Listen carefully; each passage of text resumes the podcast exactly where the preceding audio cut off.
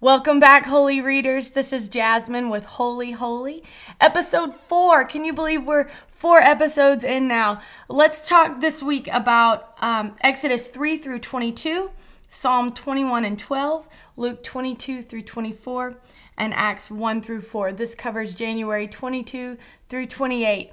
So when we started Exodus, now Jacob's family is in Egypt, and they got there through God's favor, through working uh, with Joseph and that Pharaoh at the time. So from the time that the children of Israel get into Egypt to the time that we pick up this story, 400 years has passed, and now Israel is enslaved.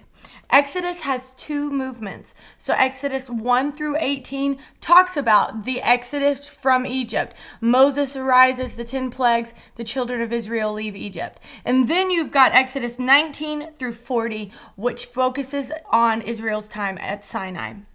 Uh, in chapter 2 verse 3 moses put uh, moses' mother puts him in a basket. This is so great. It's so cool because that word for the basket that she put him in is the hebrew word tevah and the only other time that it's used in the entire hebrew scripture is noah's ark. The word for ark is teva. so Moses' mother put him in a little ark with pitch covered on it into the waters for Moses' salvation, the same way that Noah got into a tevah covered with pitch into the water for his salvation. Isn't that so cool? Moses' uh, Pharaoh's daughter, she goes to the river and we see her bathe in that Nile. It's very interesting because at that time in history, the Egyptians had indoor plumbing in their palace. So why would she go out into the river to bathe? There are several ideas. It may be a ritual washing, but maybe she was trying to subvert the edict that her father had released about killing the Hebrew children because she knew that the Hebrews were going to throw their children into the Nile for their demise. So it's very possible that she went down to the Nile to rescue one of those babies. And of course, we know that she did. The writer of Exodus is amazing to highlight wonderful women that God used for the salvation of the nation of Israel. The first women that we see are Shifra and Puah. These are the midwives, and in the actual Hebrew language, uh, in our in our translations, it says that they were Hebrew midwives. But the way that it is in Hebrew, we don't know if they were midwives to the Hebrews, like Egyptian women that were midwives to the Hebrews, or were they Hebrew midwives? We don't know. But what we know is that God used them extraordinarily to rescue Hebrew children. Then we see uh, Pharaoh, Pharaoh's daughter. We see Moses' mother, and then we see Moses' sister. God used all of those women.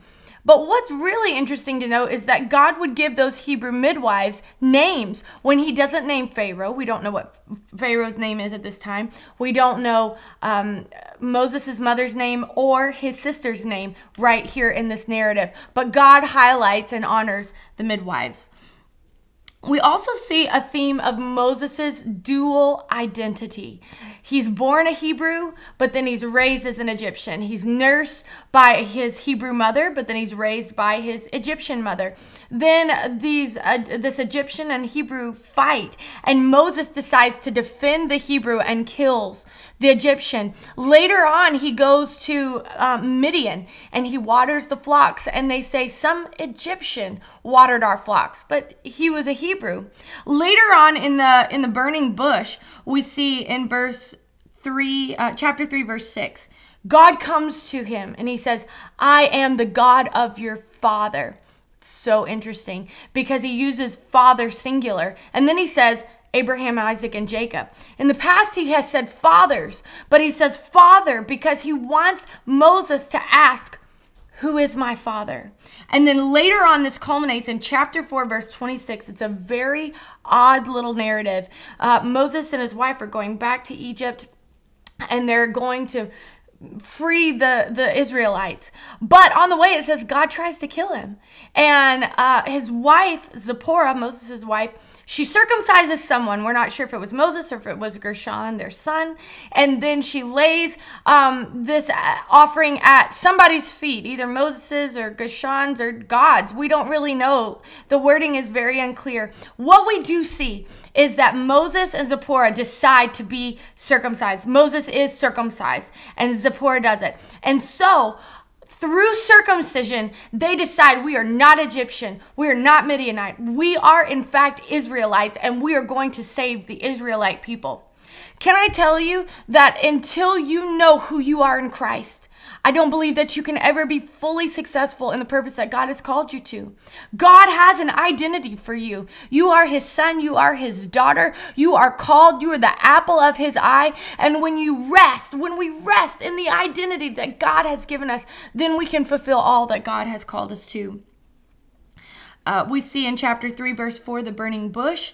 And it says, when Moses turned aside, and when God saw that Moses turned aside, that's when God called to Moses. I believe God is calling some of us today to turn aside and to see the things that God has for us. Then we see God call Moses, and Moses protests five different times. He protests five different times, but God's will still prevails. Then uh, one of the difficult things is that we see that God hardens Pharaoh's heart. It's very important then to read this succinctly and in order because at first we see that Pharaoh's heart grows hard. And then God sends the five plagues. Then Pharaoh hardens his own heart. So Pharaoh is doing then this to himself. And then God sends the next five plagues, and God hardens Pharaoh's heart. So here's what we see that Pharaoh resists God's chances to come and to humble himself and to repent. So when God sees that Mo, uh, that Pharaoh is not going to relent, that he's not going to repent, then God uses Pharaoh's evil and turns it to work for God's good and God's purpose. We're introduced um, into the ritual of Passover when Israel leaves Egypt and they place the, the blood on the doors.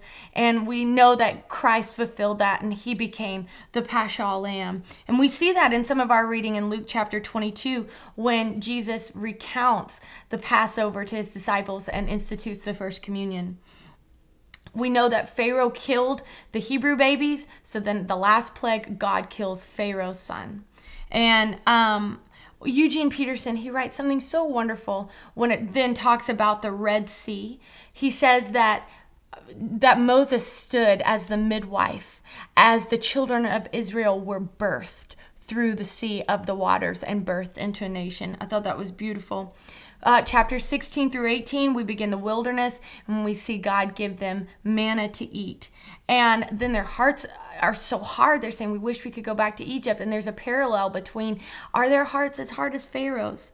Chapters 19 through 24 is God's covenant with Israel, and we'll talk more about chapter 19 next week.